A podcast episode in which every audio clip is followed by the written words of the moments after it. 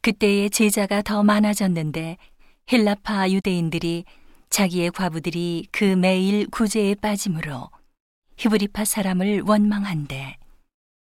열두 사도가 모든 제자를 불러 이르되 우리가 하나님의 말씀을 제쳐놓고 공궤를 일삼는 것이 마땅치 아니하니 형제들아 너희 가운데서 성령과 지혜가 충만하여 칭찬 듣는 사람 일곱을 택하라.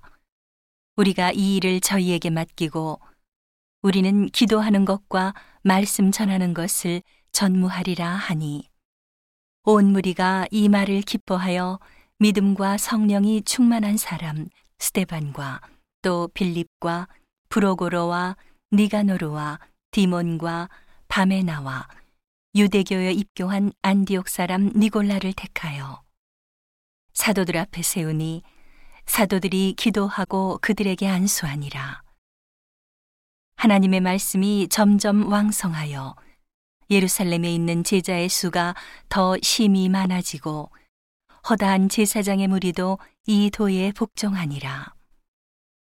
스테반이 은혜와 권능이 충만하여 큰 기사와 표적을 민간에 행하니 리버디노 구레네인, 알렉산드리아인, 길리기아와 아시아에서 온 사람들의 회당이라는 각 회당에서 어떤 자들이 일어나 스테반으로 더불어 변론할세.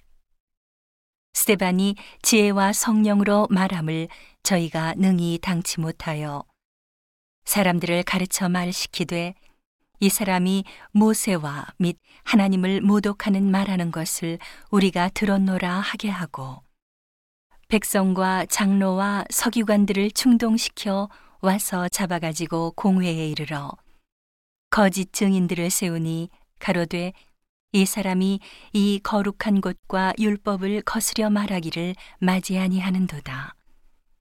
그의 말에 이 나사렛 예수가 이곳을 헐고 또 모세가 우리에게 전하여 준 규례를 고치겠다 함을 우리가 들었노라 하거늘. 공회 중에 앉은 사람들이 다 스테반을 주목하여 보니 그 얼굴이 천사의 얼굴과 같더라.